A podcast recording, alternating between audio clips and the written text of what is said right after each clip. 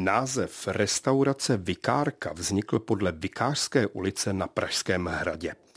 Vede z náměstí u svatého Jiří severně podél katedrály před její západní průčelí. Dobový průvodce pohostinstvím, který sepsal Jan Šusta, připomíná především literární slávu Vikárky, kterou podniku zajistil Svatopluk Čech svými humornými dílky o pražském měšťanu Matěj Broučkovi, který se na své fantaskní eskapády vydává notně posílen pivem z Vikárky. Restaurace byla po delší rekonstrukci nově otevřena v roce 1965.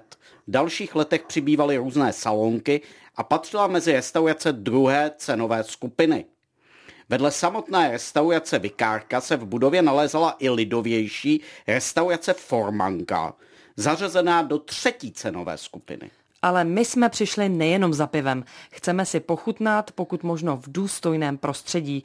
Ale kdybychom zatoužili po kulturním vyžití před večeří, můžeme se běhnout dolů, do města, do galerie Fronta ve Spálené ulici, kde 20. listopadu 1982 vystavoval své nové kresby a obrazy Kamil Lhoták. Abych vám, paní Ivo, trochu přiblížil Kamila Lhotáka. Byl to samouk s výrazným malířským rukopisem – Tematické rozpětí jeho díla je velmi široké. Typické je pro něho okouzlení moderní technikou. Na jeho obrazech se objevují různé horkovzdušné balóny, vzducholodě, letadla, bicykly nebo staré automobily, závodiště, kouřící komíny nádraží. Pane docente, děkuji za úžasnou kulturní vložku.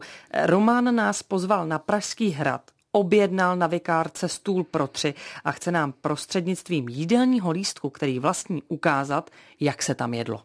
Jako historik kuchyně vím, že tam se v roce 1982 moc dobře nenajíme, ale když chcete experimentovat... No, příjemné na této návštěvě je, že jsme na Pražském hradě, přátelé. Navíc já potřebuji dnes dorazit domů před osmou hodinou večerní. Chci totiž stihnout pátý díl nového úžasného seriálu Dynastie Nováků. Ale jinak se nemusíme bát, že bychom něco promeškali. V Polsku probíhá ideologická konference ozbrojených sil, rumunský šéf Nikolaje Čaušesku odletěl na oficiální návštěvu Indonésie, Zaměstnanci drátovny v západoněmeckém Burbachu obsadili závod, aby zabránili propouštění. Ty snad, Martin, budeš znát i ligovou fotbalovou tabulku. Kam na to chodíš na tyhle informace? Jako fanoušek Bohemian samozřejmě vím, že právě praští Bohemians vedou ligovou fotbalovou tabulku. Tedy, pane docente, dnes mě svými znalostmi opravdu překvapujete. Aha, ba co, dokonce šokujete. No jasně, jsme na vikárce. Není to špatný podnik, i když nepatří do první cenové kategorie. Je zařazený do druhé cenové kategorie. Má své tradice, k nímž se všestranně hlásí a o nich bychom měli vyprávět. O nabídce jídla v restauraci Jan Šusta, průvodce pražským pohostinstvím, píše, že cituji, většina jídel i nápojů na vikárce je stejně pestrá jako její návštěvníci. Jsou z celého světa, většinou ale z tuzemska a také jídelníček má svůj základ v české kuchyni až nápadně opatrně popisuje nabídku vikárky. A zároveň Šusta zdůrazňuje, že zde celý rok nabízejí zvěřinu a ryby z dodávek přímo z lánské obory. Jenže, když se dívám na jídelní lístek, přemýšlím, kde autor našel tuhle informaci. 20. listopad patří zvěřinovým hodům, ale my na něm takovou nabídku vůbec nemáme. Stejně jako chybí rybí jídla, další šustovo tvrzení, nebo staročeská zabíjačka, nebo týdny různých národních kuchyní. No, nic z toho nemůžeme bohužel potvrdit. Ale možná máme jenom smůlu. Já se budu muset, přátelé, podívat do svého archivu jídelních lísků, protože těch vykárek vlastním víc, co se tam vlastně jedlo mimo tento jídelní lístek, který jsem dneska do studia přinesl. Tak to jsme zvědaví, ale než je najdeš, tak se pojďme věnovat tomu dnešnímu jídelnímu lístku. Už po písničce.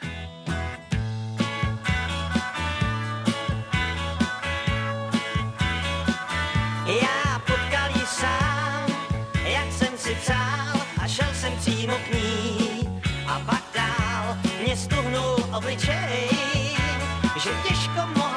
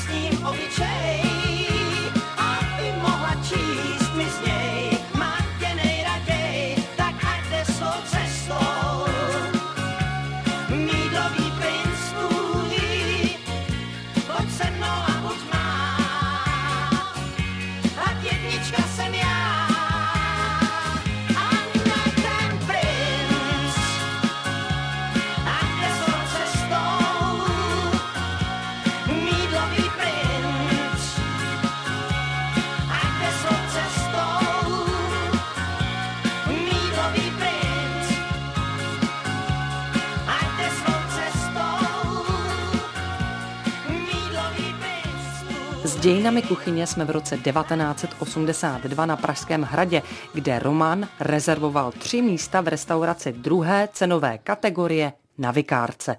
Ale i tak je tady plno. Stoly jsou obsazeny především tuzemskými návštěvníky.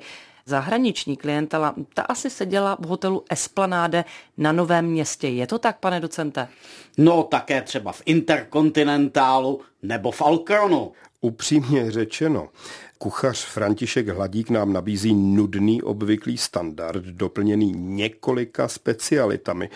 U nich se však největší porce originality spotřebovala pravděpodobně na vymýšlení názvu. Jmenuj nějaké tak například polévka hovězí vývar vikárka za 2,90.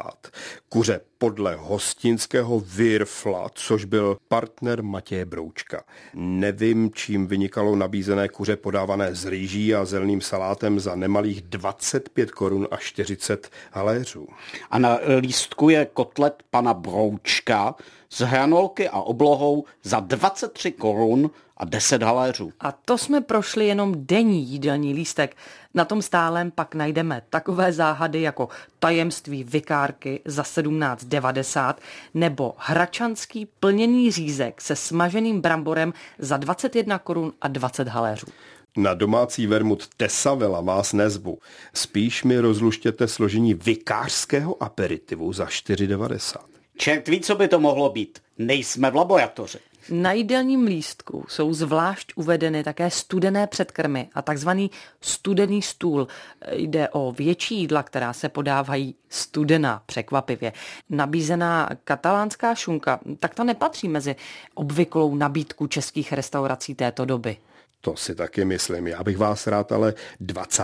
listopadu zahřál polévkou. Jak víme, z dobového tisku venku bylo roku 82 v tento den maximálně 8 stupňů Celzia, jenže chřestový krém bude stoprocentně z konzervy. I tady v restauraci u Pražského hradu. Právě tady, paní Ivo. Hovězí vývary všeho druhu nás asi moc neosloví. Stejně tak jako hráškový krém. Co takhle jihomoravská cibulačka. Stojí tři koruny a mimochodem tušíte, co na ní mohlo být jihomoravského? No, možná klobása od nějakého vinaře, ale nám jde na vikárce především o hlavní jídlo. Stálý jídelní lístek má zvlášť vyčleněná oblíbená česká jídla jako svíčková, nebo tady vepřoknedlo zelo, moravské vepřové vrabce s bramborovým knedlíkem, nebo ovocné knedlíky s tvarohem, máslem a šlehačkou. Palačinky s jahodami. Opět kompotovanými. A se šlehačkou. Česká specialita. Denní jídelní lístek nenabízí mezi hotovými jídly vůbec nic pozoruhodného. Nebo se mýlím přeci jenom, nejsem odborník. Denní lístek nenaláká na minutky, jejichž přípravu odhadoval mistr kuchař na 25 minut. To se asi nedá stihnout. Eh, nebo se mýlím já? Vzhledem k tomu, jak je dneska vykárka narvaná, pochopitelně, že nedá ale jídla na objednávku ze stálého jídelního lísku restaurace jsou opravdu tou nejpestřejší směsicí. Najdeme tu nejrůznější úpravy telecích a vepřových řízků, včetně telecího stejku vykárka se šunkovou rýží, nebo pár jídel z balkánské kuchyně připravované z mletého masa, z hovězího jako čevapčiči s cibulkou a opečeným bramborem, nebo připravované rumunské párky s opékaným bramborem a paprikovým salátem celkem za rozumných 14 korun 30 haléřů. Rumunské párky?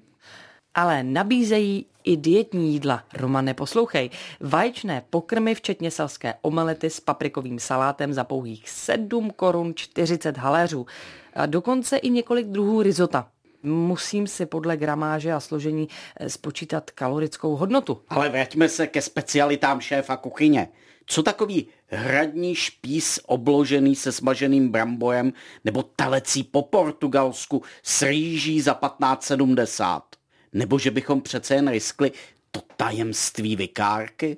No, já vám chtěl především ukázat, že v normalizační době bylo opravdu těžké dobře se najít v restauracích, které nebyly určené přímo zahraniční klientele. Ačkoliv výhled z Vikárky, kousek od Pražského hradu, je famózní. Nabídka jídel už méně, no. Troufám si skoro říct, že vůbec. No, člověk tady nechal půlku výplaty jenom právě pro to krásné prostředí. A pro pocit, že sedí v restauraci pod radem tak já vám slibuju, přátelé, že vás příště vezmu na nějakou lepší kuchyni. Hold s pocitem nenasycených žaludků se s vámi dnes z Vikárky loučí docent Martin Franc, Roman Vaněk a paní Iva Bendová. A já tu ještě zůstanu a vypiji pár piv k poctě Matěje Broučka. Kdo ví, k jakým výletům nás to inspiruje.